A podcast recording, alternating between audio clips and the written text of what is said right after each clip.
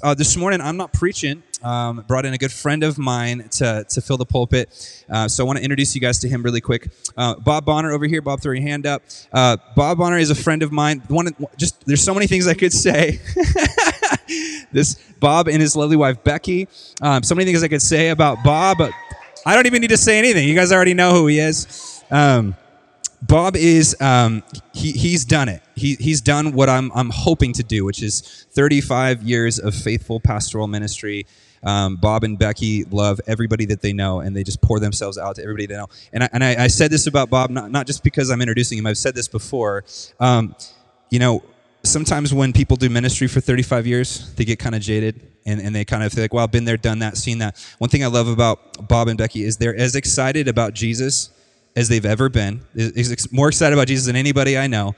They're always evangelizing. They're always sharing the gospel. They're always pouring. You'd think it was like your first year of ministry when I talk to you. It's it's like you, it's like you you're just not burned at all, man. You got energy for days, um, and so I look up to that. I respect that. And Bob reached out to me right away when I moved to the community. He saw me as a young pastor, and we've become friends. And, and he uh, continually lets me just talk about ministry, and I learn a lot from him. So I wanted to share him with you guys. And uh, and bring him in to be a voice. Um, so he's going to look at the passage with us this morning. Let me just pray for you, brother. Is that okay? God, thank you so much for Bob and for Becky, and, and just thank you for the life that they bring to this community. So many people in this room have been affected by these guys, have sat under Bob's preaching, have sat in their living room, um, have been ministered to by them, God. And, and uh, I'm just so thankful for these guys. And Lord, as Bob just comes to, to bring the word this morning, I pray you would fill him with your spirit. Lord, that you would speak to us, and that, God, we would be listeners. In Jesus' name, amen. Give it up for Bob. Thanks.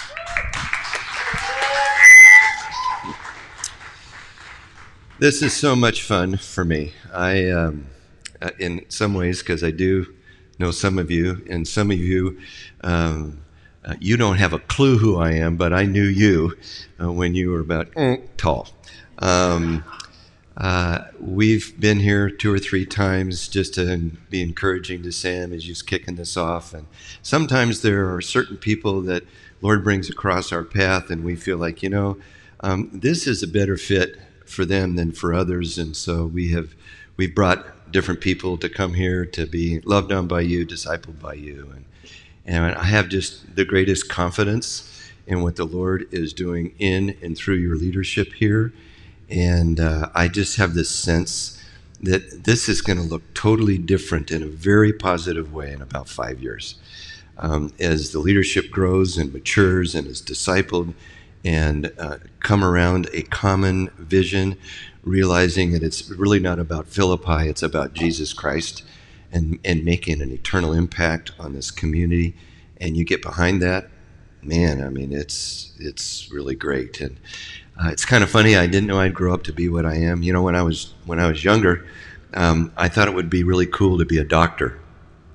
And then uh, I, I I couldn't I couldn't do physics well. I flunked chemistry twice, and not a good sign that I shouldn't probably go into medicine. And I really didn't like school, so I'm not sure if it was because I was dumb or just wasn't interested.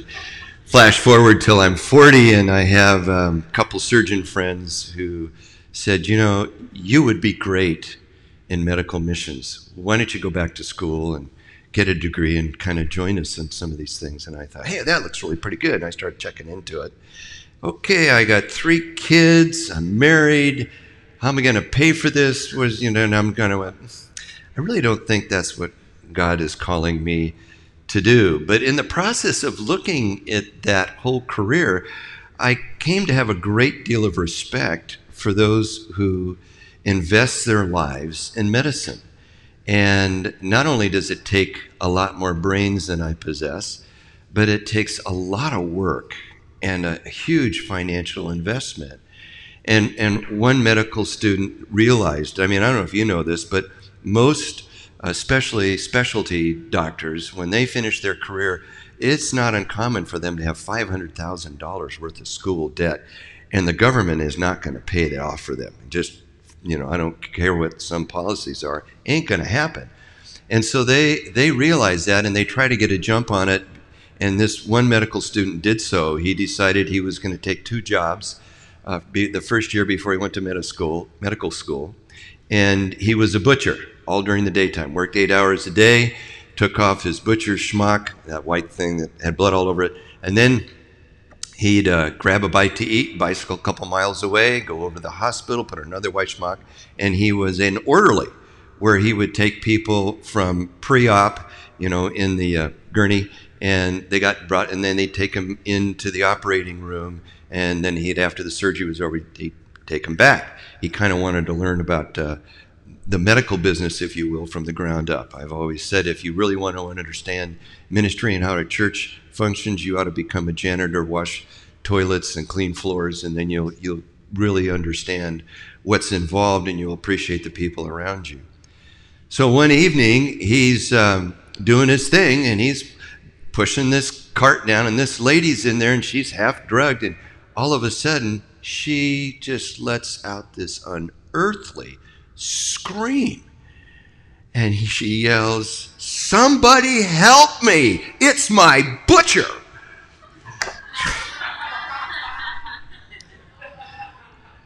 So today we're going to be talking about mistaken identities and what in the world can happen, and uh, if for more than anything else, we don't have a clue who we are. Uh, we just received a phone call from some dear friends of ours who are really being impacted by the political pandemonium that's going on around us. And they are solid people. They've walked with Jesus Christ for a long time, and they're they're just a great couple. But um, being homebound and, and stuck in front of a T V, I mean, they're on the roof, so to speak, and, you know, can you help us get off the roof? Um, when you have a situation where you've got a pandemic and a political uh, pandemonium and economic pandemonium, you're going to end up possibly in one of two places. You're going to end up feeling panicked, hopeless, down, or you're going to find yourself calm and at peace, although you may be disappointed. It isn't as though you are hopeless. Your world is not despairing. But in the last year, here's just one little segment of our population in Josephine County. From the age thirteen to thirty in twenty twenty, and that's weird things pastors do, and you look at reports and whatever, we have had more deaths by suicide in that age group than we have from COVID-related diseases. And that only includes the reported suicides. What do I mean by that? There's numerous people who've been found dead because they have overdosed on opiates, not by accident, but on purpose. There are others who've driven their cars into columns in the freeway because they just wanted out. Some of them have left notes. Um, it is absolutely amazing what this past year has done. It has brought people to their, their knees, and they are desperate. I want to say to you this morning, if you really don't fully understand who you are, why you are here, and what purpose you have to take the very next breath, you could become your own casualty. And that's what we're going to be looking at here in Genesis chapter two. Before we get into it, I want to give you three heads ups.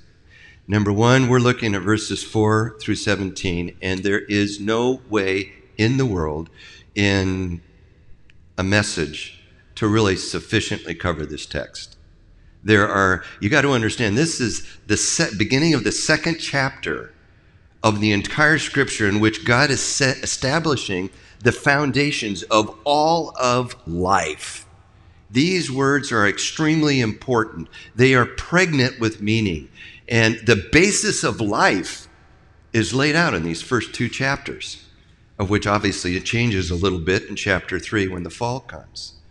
And so I can't cover all those things, but what I do plan to do is go in depth, and we're going to be looking at about six or seven words. We're, we're going to kind of open up the passage and where it goes. But I know, I know that if if you look at this passage, you're, you're thinking and hoping, I hope he hits this subject, or I want to know the answer. Come talk to me afterwards. We don't hit them all. I mean, I just we're just not there. But I am passionate about making sure, in light of what we've been going through, that you walk out of here and go, got it, got it, I understand. Third thing I want you to understand is I'm going to begin with a premise, and then I'm going to teach the test and show you why this premise is correct, okay? So I'm going to, it's rather long. We're going to read part of it. I'm going to break it down, then we'll finish it. And you've got outlines in case you're like me, your memory is, um, you can write some of these things down and, and take it with you if you want. But here's the premise. To find emotional stability, you must know who you are. Who you are must be defined by something greater than what you do or what you have or what you have accomplished. And just pause there. Let me fill that in a little bit. Um, one pitcher that I followed in baseball um, uh, had a great, great ability to pitch. Because of one game and one pitch, his team lost the chance to go to the World Series. Not long afterwards, he blew his brains out because he couldn't do it again. Then you got Dave Dravecki, great pitcher for the San Francisco Giants, gets cancer and loses his arm. He's excited about life. What's the difference? Dave understood that he could pitch, and for a season God had called him to pitch, but being a pitcher wasn't who he was.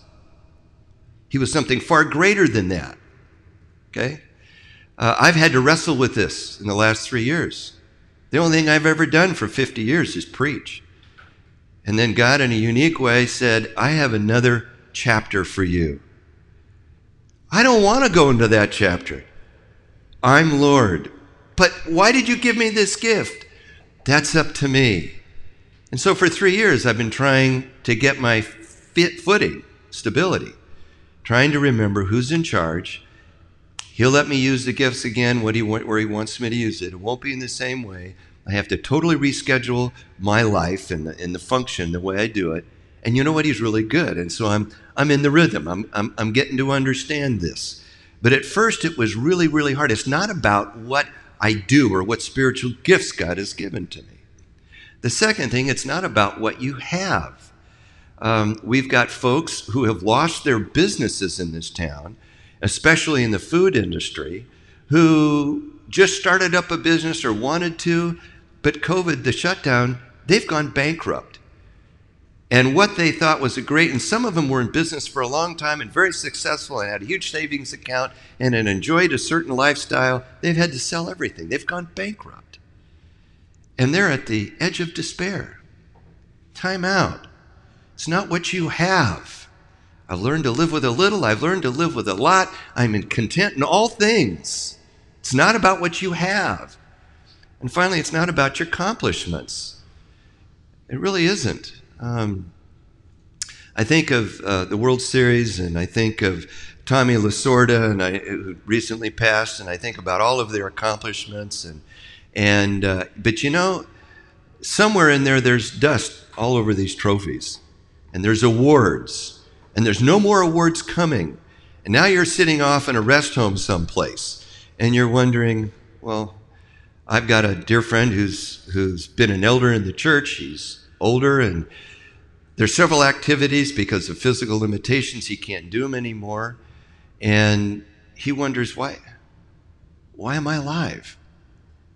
Well, why is he asking that question?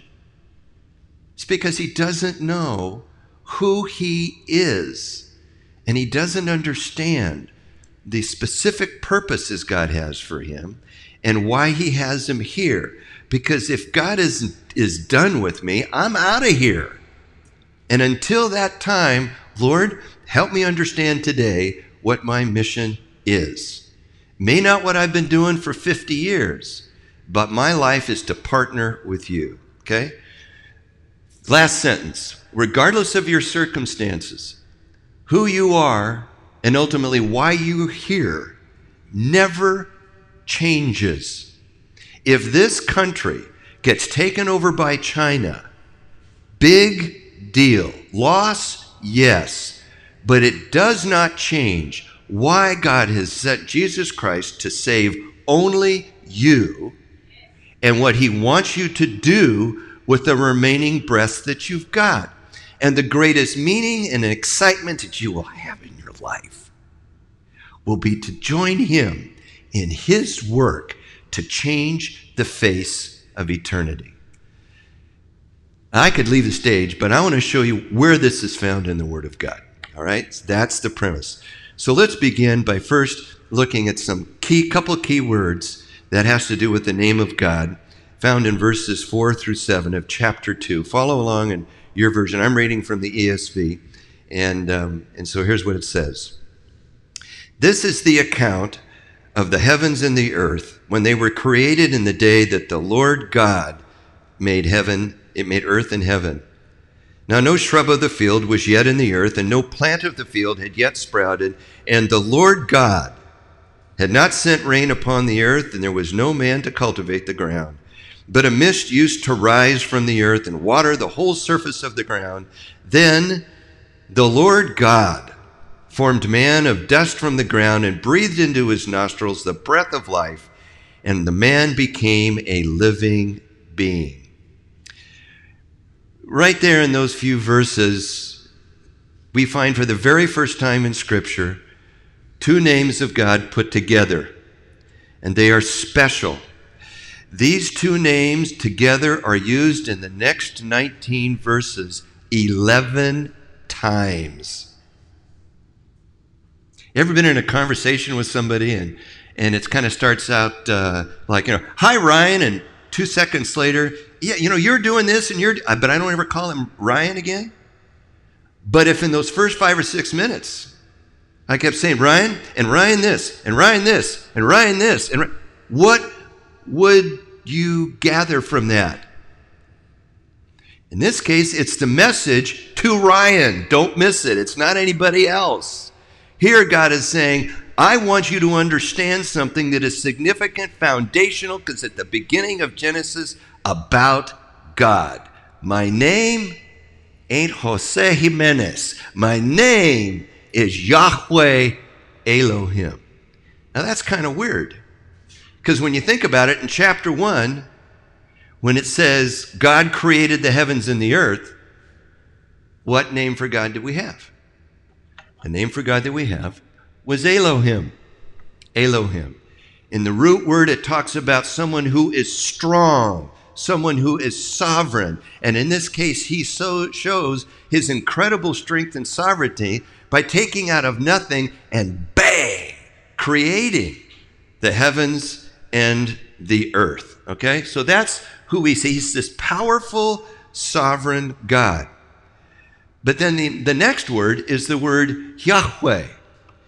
And, and, and basically, it's a verb that says, I am that I am. Not that I am and I'm going to be, or I, I am but I was. It is I am that I am, the ever-present God, and this is his personal name. I am a personal, ever-present, always with you God. Now, when, when you see that, you, you begin to think, and let me just put it this way. You put the two words together. It says, Yahweh Elohim, I am the ever-present, personal, with you, creator God. And what he's trying to explain to you is everything the deists are for that he's against. I didn't come in and create this world and crank it all up and then say, okay, you guys figure it out. No, I am ever-present with you, and I am personally interested in you. Okay? Also, I want you to notice the order of those two names. It's really important in Hebrew literature. The first chapter starts off with Elohim. If he was going to double up on that, he would have chronologically said, my name is Elohim Yahweh. But he doesn't. He starts with that which is catalytically important. I am the personal God who created you, and I haven't left, and I'm here all day long, and I have a purpose for creating you, and I ain't going anywhere. Wow. This personal God that I can't see yet, one day you will, and looking around at what he has created and things that are in his word, and he cares about me? Man, if you were like the only planet in space, he would have come to the cross and died for you, period. And that's something else about this. Notice when he comes to this, this is Yahweh Elohim. And first, Yahweh Elohim is the God of the individual Adam before he ever becomes the God of Israel or all the children of Abraham. He says, I'm not a group God first. I'm a personal individual. I care about you, God. Get it straight. I don't care what your background has been. I don't care what screw-ups you had in the past week. He says, I haven't left you. I care about you. And if you don't know Jesus Christ, you need to get to know him because he will turn your life inside out and upside down. He will never abandon you. He will allow you to do stupid things and still say, okay, how did that work for you? Okay, you, you ready? Okay, I love you. Let's let's go. And and there's enough stupid things we can see in our text today that resembles his faithfulness to us. So here's kind of the point when you put these two things together. God personally created you to be intimately related to him, to know, love, and serve him, as well as be loved by, cared for, and blessed by him. Now, I know a lot of Christians, myself included, for many years, even after I was a pastor, that I knew theologically that Jesus Christ died for my sin. I'd had some brushes with the living God where I sensed like he really cared about me. But I would have to say for many and many years as walking with Christ, I kind of, I wondered, Jesus, do you really care? I mean, could you do something really kind of, you know, have the Goodyear blimp go and say, Bob Bonner, I love you, yeah! You know, oh boy, God, you not only told me that, you told everybody that, woohoo! The sovereign creator, God of the universe says, you are it. Do you feel that way? He wants you to know and understand that. And quite frankly, for me, one of the reasons it took so long that is I was so busy about ministry, busy about my spiritual disciplines of memorizing scripture and, and breaking down passages, that I'd get out of my chair and go off and do different things, but I would never stop, shut up, close the Bible, turn off the computer, and just sit there. You ever thought about prayer? ninety-nine point nine percent of prayer is us talking to the all-knowable God. We don't listen to the one who knows everything. We don't give ourselves that time. I dare you to turn off your cell phone and T V set and everything else and just take the time in the commute to pray and to ask him, Lord, can you remove all the voices of the flesh, the voices of the world system, the voices of the enemy? And if there's something you want to talk to me about, I'm all ears. Is there something stupid that I'm doing that you're going, hey, yank my chain, God. I don't want to go there. And because I, I, I didn't allow enough of that in my early years, I didn't get that sense. I just want to encourage you that one of the reasons we find it difficult to believe that God really loves us is we haven't learned to sit quietly. And when you study both New and Old Testament, I threw the baby out with the bathwater. I came from a spiritual pilgrimage that I didn't believe that God did anything but talk to us through the Word of God. The Word of God is irrefutable. What I think God says is not always right, and there are some whole cues on how to figure that out. But I threw the baby out with the bathwater, and I have come to since understand there are times. And some people don't want to get really mystical and crazy and go over some charismatic waterfall. But we know there are times and places where there is an impression. You need to go see Bill. Hey, maybe I'll go see Bill. We we don't dare give the credit that the Spirit of God is convicting us about going and doing something. And I don't know how to explain it. I don't got it all na- nailed down. But I'm no longer afraid to say, yeah, there are times where God shows up, and not just in a verbal voice, but he manifests himself in a way I've never seen it before. And I went, wow, I got it. I see that. I got it. Lord, thanks for showing me that picture so that I better understand your will. He wants you to know that you are loved desperately by him, cared for by him, and blessed by him. Now, after we understand what his name is, let's get into the creative work. In uh, in verse seven, he talks about several things in this process about creating us. And he uses this word formed, and literally in Hebrew, it's the word that we, we get from the word for making a piece of piece of pottery like this. This this is a one-of-a-kind made piece of pottery. It's not coming out of some mill or whatever.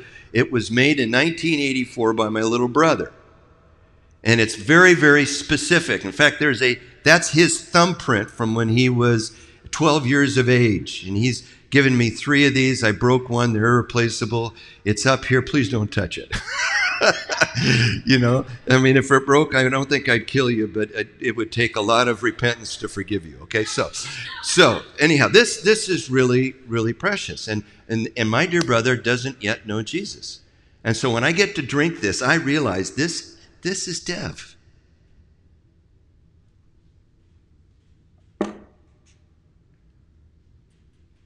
And I pray for Dev. So he says, I want you to know that none of you are made the same. I don't even care if you come from the same family line and your D N A is that you are uniquely created by God for a reason. You are personally and purposefully designed by God. God did not make any mistakes when he made you. I have a dear friend that I've come to know for ten years, and she is a She is a trophy of God's grace. When she was born, she's a little older than I am. When she was born, she was born with no legs and a claw of a hand. They weren't sure that they were going to let her stay alive. Her parents went, oh, oops. And she lived with this kind of sense of oops. She was never chosen to run track. Um, she was just kind of over here, watched all her growing up years, everybody doing all these things, and, and she couldn't do them. She eventually met Jesus Christ, and then he slowly but surely began to show her, you are precious. She's written two or three books, one's becoming an audiobook. She has an understanding and a personal experience uh, of the names of God and what they mean in her life. She and her husband traveled, have traveled all over the world, ministering to people in a unique way that you and I probably will never have the opportunity. She not only got married, she ended up having three kids and a ton of grandkids. She's now um, on her own because Jesus decided it was time to take her hubby home. And um, like all of us, we wrestle with all the decisions. And she would be totally embarrassed for me just lifting her up because she, like all of us, if we're honest, um, we are broken, cracked vessels carrying around the surpassing greatness of the power of God. And in spite of our cracks, he uses us. So, second thing he did beside forming you is he said in um, same verse that God breathed into man. Literally in Hebrew, that word comes from the word spirit. So if you want to, you could say God spirited into man, gave us a spirit to be connected to and empowered by his spirit. Or you could read it, God uh, breathed into man and gave us a breath to be connected to and empowered by his breath. Um, you are a unique creation of God, that he comes along and joins you together with him, and your spirit is what enables you to be with his spirit and have a relationship with him. Um, This may was supposed to come later, but I'm going to tell you about it now. The, the key between you and any other animal in the universe is one thing. There are evolutionists out there that said that you're the result of time and chance and some primordial scum that was rolled up onto the beach. That's all you are. You're just like one of the other mammals. And that's a lie straight out of the pit of hell. That is suppressing the truth of God. In God's word, he said he created the animals. Do animals have a body? Oh, yeah. Horse have a body? Yeah. Cat got a body, dog got a body, fish got a body? Yeah. Do they have a soul? Yes. If you define the soul, as most theologians do, that they have a mind, emotion, will, certain skill sets, that's their soul. The thing that they don't have that makes you one hundred percent different than the animals is God never breathed his spirit into them. That is unique to the human race. But if I have a choice between feeding my family or saving some endangered species, who takes priority? The spirit breathed into being. Okay? So, you know, if I'm out on a hike with my dog and I get lost and I'm hungry, dog, I love you, but thanks for sacrificing your body for me, and I'm going to eat him, all right? That's just the way it's going to go. Now, if I'm out there hiking with Levi and we get lost in the snow, I'm going to conk Levi and say, thank you very much for giving your body and your life for me, and I'm going to eat him, okay? But the dog first, you got it? Yeah, you know, I mean, because I know where Levi's going, right? You know? And he doesn't want to eat me because I'm older and tough. You ever eaten tough chicken? I mean, that's lousy. Forget eating that stuff. Now, seriously, so who you are, the key to who you are, is not your body and your good looks. I mean, I've lost if we're talking about that. And it's not about everything that's going on in my brains because I'm losing those. The key to who I am is my spirit. I am a spirit that has a soul that lives in a body. Okay? And as long as this body is living, I have a purpose to serve my God. Back to this picture, and you know chapter three, what happens? Well, we've got the spiritual relationship going on because God is holy and Adam is holy and eventually Eve gets to be holy.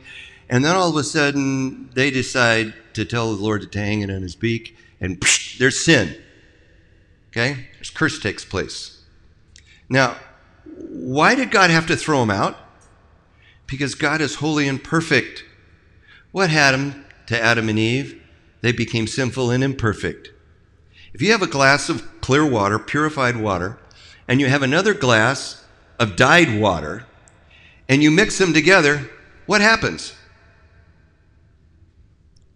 They become impacted by one another. They become infused with one another.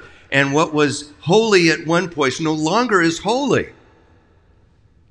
So God can't go there because that's not who he is. Bad news, we're separated from God. Good news, our spirit has to be regenerated. John three, to be born again. It is not something we crank up. It is something that the Spirit of God does to us, and because he makes our spirit alive, we are back together, reconciled is the theological term, and it is impossible for us to come apart from being reconciled to God. So, that's called regeneration, coming back together, that spiritual rebirth. While you're rebirthed and the Spirit is in you, you got a lot of lessons to learn. That's called transformation, or another theological term, sanctification. And this process is aimed at your soul. And so your spirit begins to infect your soul, and as you continue to walk with the Lord, your soul begins to change, your countenance, which he has to do physically, starts to change. And then the great news is, is although I am decaying and rotting on the outside, my great hope and the glorification is, I'm going to have a permanent resurrection body, and I'm not going to care that I've lost my hair or there's any wrinkles. because God's going to say it's perfect, and oh boy, I'm not going to have to deal with a lot of the getting old men's issues. Won't go into that here. There are ladies present. All right, so what we come back to is that he gave us life. And it's not about what we can do or can't do anymore or what we have or what we've accomplished. It's about who we are first and foremost spiritually. And I would dare say, if you went through the scriptures to discover what Jesus Christ says is already true about you, and you believed it, your whole life would change. I would say that I didn't until I was about forty. I'd been preaching for twenty years, didn't understand what I just told you. I didn't realize the truth is truth whether I believe it or not. So if God's word says I'm a set-apart saint and I am holy, even though there's flesh in me, if I really believed I was holy, I would live like it. Don't have time to go into that. It's a whole four or five hour another diatribe, monologue, whatever. You were personally made by God for God.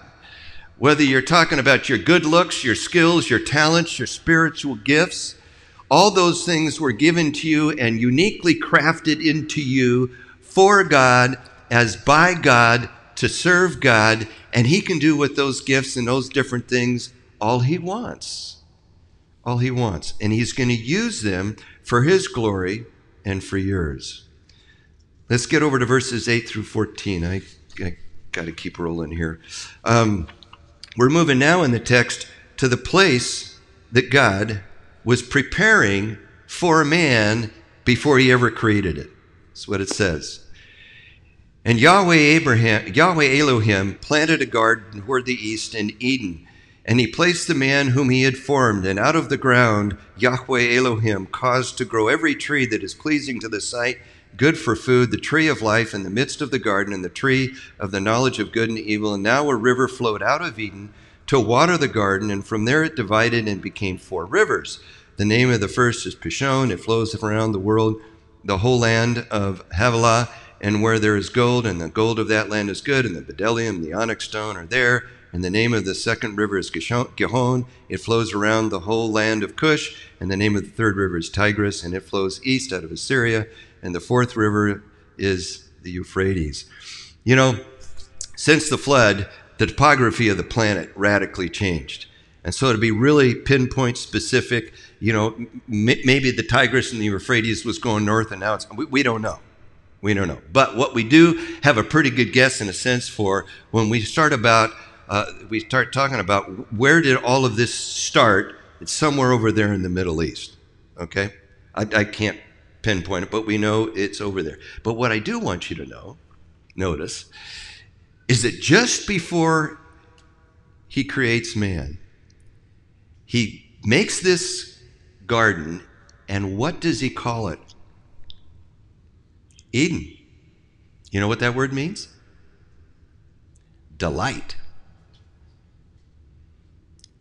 He has prepared delight for Adam and eventually Eve. It is meant to be good, to be a blessing. Yes, we understand that this plant, this planet, sin comes along, starts to decay, and becomes a sewer. We get that, okay? And my role in life is not to kind of protect it and try to prevent it from ever becoming a sewer. It's going to be.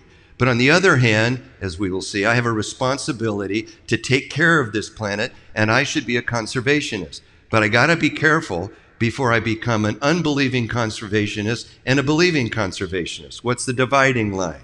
When I start worshiping creation more than I worship the Creator, okay?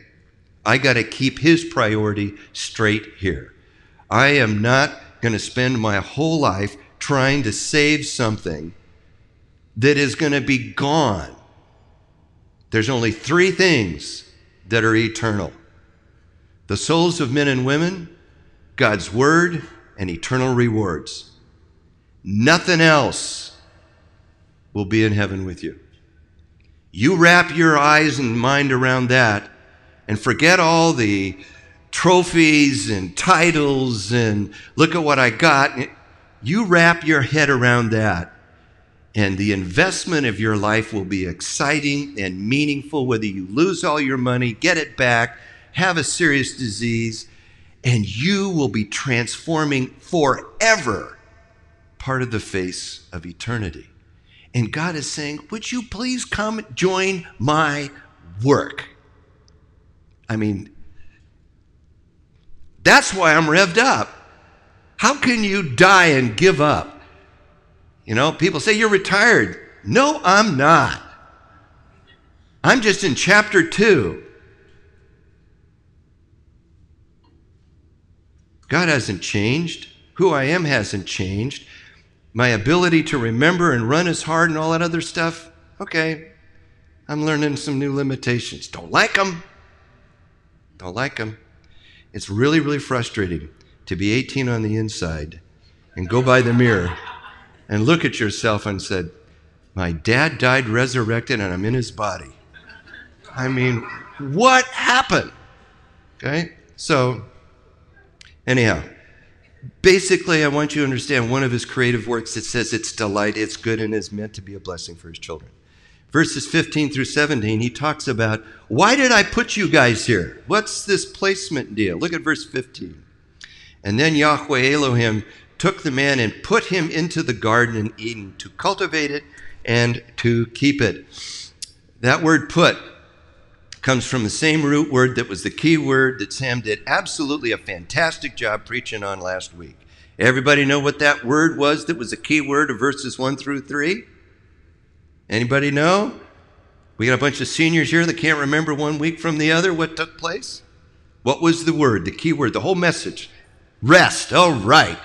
I'm not going to ask you any more test questions because I don't want to really cause Sam to be despairing because she's, you know... Okay, rest, rest. The word rest doesn't mean that uh, somebody is in a state of sleep or state of inactivity. It means to cease doing, if you will, a project. So when God finished on the seventh day, he ceased this portion of the creation project. But he is always active. Always active and moving and shaken. But the difference is he's doing this now in his creation in a place of rest, because put and rest come from the same root word in the original language. And he wants us to understand that everything that was meant to be in that garden was to not be in conflict and turmoil and distress, but was to be at peace and rest, and the people in it are going to be active. They're not going to be sleeping. There's going to be fulfillment and joy. Isn't that amazing? P U T. And we can't say all that in one word in English. But when you understand this other foreign language, it's pregnant. It's not just, he put you there. There's, there's intentionality and purpose that is involved there. So when we look at this whole thing, why was I created? I was created to serve God and his intentionality, purposes, put. That's why I was here. I'm saved here to serve him. And and all of us have different jobs. But, uh, and God wants to be involved in it. I got four or five messages on work. What role does work take in place in our life? God wants us to understand that our work, I don't care if it's washing dishes, digging ditches, painting paintings, playing soccer, writing papers uh, for school, uh, or, or you're trying to study. To, we all have work. And God is saying, I created you to worship me in your work. Bring me into your work. Live as a set-apart messenger for God's grace in my world, your work. What happens when you don't do that? You end up with a job. So it's hard to describe job. So just kind of follow this. Um, I'm a teenager. It's five thirty. I got to go to school. I go to a military school. I got to make sure the brass is shined. I got to make sure my shoes are polished. I got to put on this stinking uniform that looks like you're from another world. I got to go out in public. Before I do, I eat my breakfast, get in the car, go to school, go through everything that normal kids go through school, come home, take off those stinking clothes, take a shower, eat my dinner, tortured to death trying to do homework, which I hated, and go to bed and start all over again. And then I become a young adult, get out of, you know, the torture chamber called school, and I go to work. Wake up in the morning, all I've done is changed places. That's a job. That's called existence. That is not life. Life is different than a job. And how do you go from existence to life? You recognize that you're God's ambassador in whatever you're doing. If your job is to take care of somebody's yard and you're told to weed a garden, yeah, we know the weeds are going to come back. You weed that garden to the best of your ability, to the glory of God, so that when the Yahoo who hired you comes over and goes, wow, look at that. I want that dude back here. He knows, he takes pride in his work. What? I can't find people like that. That's huge. I think about, it's really hard. It saddens me, quite honest with you, when I deal with, with businessmen, especially non-Christian businessmen. And, uh, you know, I'm having coffee. How's everything going? Oh, it's going really fine. And I, I said, hey, it looks like things are growing and moving and grooving. He said, yeah. He says, but he says, confidentially, I've, I've got, I got a real pain in the rear end here. And I said, well, what's that? So I got this employee, you know, It's just it's just decided that, I don't know, they found Jesus and they've got other things to do and they get here late and they expect, because they're kind of religious or whatever, that they can get all these little extras and, and, and whatever. I, I just I just can't. So I'm, I said, what are you going to do? I'm going to fire him. Oh, man. That's a shame of the gospel. I had one guy I used to work out with, and, and he, he didn't know what he wanted. He said, and I, I told him, actually it was Dane Borsma, Travis Borsma's brother. And I said, Trav, I said, let me let me spend some time with him. He said, okay. So I took this Yahoo surf couching kid that brothers bring together, and they worked there, and I just talked to him. I almost gave you his name. Um, and I just I, I just said I, I just spent a lot of time with him, and I said, hey, do you really follow Jesus Christ? Do you believe in all this? Yeah. I said, well, what are you doing? What do you mean, what are you doing? And I began to explain to him, this is how you do work. And to not to do that, you're going to tell all the other, uh, what do you call them, barristers out there. You know, what do you call them? Baristas. Thank you. That's senioritis. Anyway, tell them, they're showing them that, hey, Jesus doesn't give a rip about work. I said, get your acting gear. This is a minute. Good side of this story is he cleaned up his act. He now lives elsewhere and has three or four, this is a couch surfer, franchises on his own. Praise God for working his life. Thank you very much, Dutch Bros, for giving a kid an opportunity who didn't have anything, okay? Now, let's face it. Um, I don't want any hands, but there's not one of us here who in our work, one way or another, has brought in shame to Jesus Christ. I don't even hear any amens, okay? Praise God for his mercy. Praise God for his new beginnings. I don't care what you did before. What are you going to do tomorrow?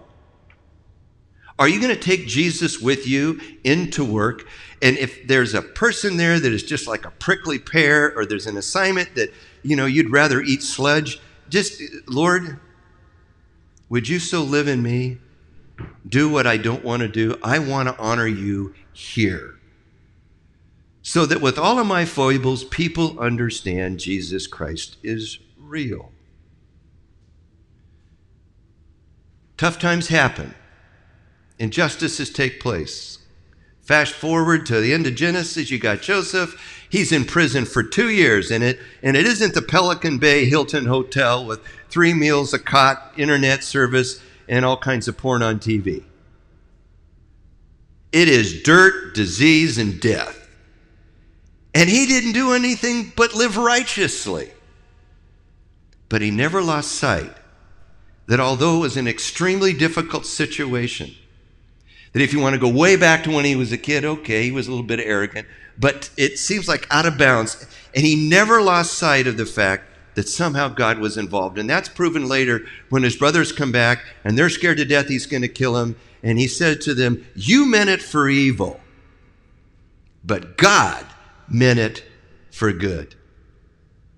So even in the pit of that dungeon where things were not going his way, he said, "Lord, you created me for a purpose, and I want to fulfill that person, purpose." And he knew who he was. So what he did, what he had, what he'd accomplished, and his changing circumstances didn't change the foundation upon which his emotional, soulish, physical, spiritual life was grounded. Okay? Two verbs he uses in there is to cultivate and to keep. The first word describes um, just serving something or working something. The keep means to care for, to look after, and maintain, to protect, to preserve. That's what we're here for. We're, we're to do that in the name of Jesus Christ. Verse sixteen and seventeen, cowabunga the time. Um, we're created to obey. We're created to obey. And then Yahweh Elohim commanded that man, saying, "From any tree of the garden you may eat your ever-living hearts out. No tidbits. You engorge yourself on this tree. But from the tree of the knowledge of good and evil you shall not eat, for in the day that you eat from that you will surely die." You know, if you really love somebody, whole first book of John, First John says, you obey him. Then finally, he shows us that we were created to live, to really live, not just exist. Let me back up for a minute. I want to go back to something that's in verse nine and, and seventeen. So just so you don't get distracted, do that. Um, this first promise that he states here, he says, "I want you to eat freely," is meant to be a blessing. It is meant to describe that life is not to be boring and non-purposeful existence. It is a blessing for us to enjoy. I want you to eat everything. But and then when he comes over and says, "But I don't want you, you know, messing with the tree of knowledge and good and evil." I've heard individuals come back and say, "That's a setup. Yeah, God's over here doing this." And ah, ah, ah, it was a trap. Didn't stand a chance. Baloney. Couldn't be any further from the truth. Why do you say that, Bob? Again, it's the difference between black and white and color of foreign languages. When you read that in the original language, it doesn't refer to it as the tree of knowledge of good and evil. It refers to literally a tree of knowing by experience good and evil. Define that for you. Basic, but you, you all get it. Stoves are hot. Electric countertop. Thing is glowing orange. You got a kid. You love the kid. You say to the kid, and the kid, "That's hot. Now let me just teach you what I mean by hot. Don't touch it. You see this piece of bacon? Yeah. So give me your forearm. See that? The only difference between your forearm and that piece of bacon is you got some skin covering it. You got it? Got it. Now watch what happens when I put that on there. Bam. Smoke and all that kind of stuff. Start crinkling it up. It's, now don't touch it. And you get thing, put it on a plate. After it cools off, say, "Now, pick it up." Or it's greasy if you like it, not well done. Boy, I'm drooling over bacon. Anyway, so so the kid, uh, he says, "Now, kid, that's your arm. You want your arm to look like that? Don't put it on the stove." So he learns, not by experience, but from the tree of life. And God so much isn't trying to set up a test, a, a, a, yeah, a test case or a trap. He says, "I want you to understand how serious I am about this." He says, "If you do this, you shall surely die." That doesn't even get it. You see, they don't have superlatives in, in Hebrew. What's a superlative? Ah, this is a good cup. This is a better cup. This, best cup going. I hope I don't break this. Anyway, they don't have that. What they say is, this is a good cup. This is a good, good cup. This is a good, good, good cup. So when you read in the scriptures and it says, holy, holy, holy is Lord God Almighty. What is that saying? There is no other gods before you. You are it. Everybody else is fake. You stand at the head of the line. In this situation, in, in the original language, it says, dying, you shall surely die. Good, good. Why does he say that? I mean what I am saying. Don't touch the stove. I will teach you all you need to know from the tree of life, not the tree of death. He wants you and I to experience life eternal with him. Thank you, Jesus, for saving, no pun intended, my bacon.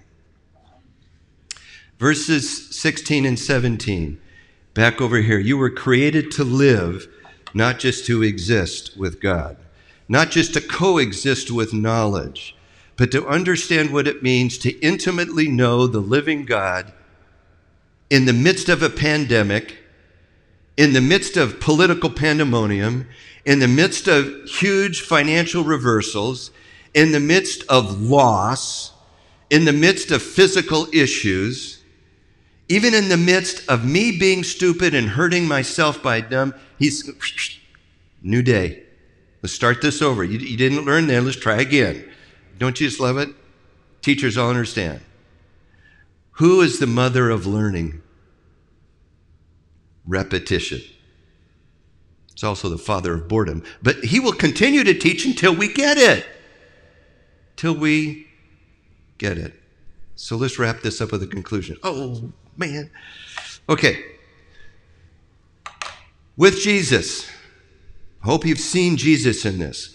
With Jesus being reconciled, my life, your life now has purpose. And with purpose, life has meaning. Jesus said, I have come that you might have life so that you can be bored to death. No, that it will be abundant, fulfilling, even if you are in a third world country living on a dirt floor and and on on with nothing. Let me tell you, I've seen some folks over there that can put, put they, they put an exclamation point on life in comparison to us spoiled Americans. He said, I want you to understand how it has meaning, and that meaning with life means what I'm doing counts. It has significance, and it doesn't matter how dark this world is, I have hope and I have a future. So you got pandemonium, you've got um, pandemic, can lead to either panic or peace. You may not like what's, but okay, I can handle it. Got to remember who you are and whose you are, okay? Again, every one of you is uniquely different. Come here, Sam. We're going to try to do this again. Just to pull, to point out, a, bring a point out. Now, um, long before Sam was ever born, when the earth was void and whatever, God created Adam, and then shortly then after, me. And then millennium pass, Star Wars takes place, and God creates him. Somewhere in there, God decided, I'm going to give this guy a spiritual gift of teaching. He probably didn't even know he had it when he got it, but God gave it to him. And whack, back before the flood, he gave the same thing to me. But watch this. Turn around. Turn around that way. Who's taller? See? Okay. Now there's two things I want you to notice. My discs have shrunk, so I've lost two inches. Secondly, he has hair. I have very little. Thirdly, he's a stud. I'm an old dude. All right? What am I, what's my point? First Corinthians twelve says, there are various ministries, various effects, same gift. I don't want him to be me. I kind of wish I could be you. So, okay, anyhow, go sit down. Every one of you here, some of you are moms. You are not your mom's mom, and you're not your mom. You are you as a mom, uniquely gifted, and only only you are responsible to care for the one that God's put into your life. You are so special. And when that whippersnapper, curtain-crawling brat is driving you crazy, just remember who the adult is, and you have an assignment from God that is precious. And you're special. Even when you have to do things that, I know, break your heart. Who loves disciplining kids? Do you think God loves, really enjoys disciplining me and you? The thing that enables him to do it, he sees the end of what he desires and what we really desire for our lives. So you're all different. And what I want to leave with you by way of question is simply this. Do you understand your purpose? And I don't mean theologically, okay, I'm died, I'm left here to serve God. I mean, what makes you uniquely different for who you are? And you're going to be figuring this out as years go on. And it's one of the best places to do that is within your family or a small group or with people you know, and sit down and, and just work, make the other person work, okay?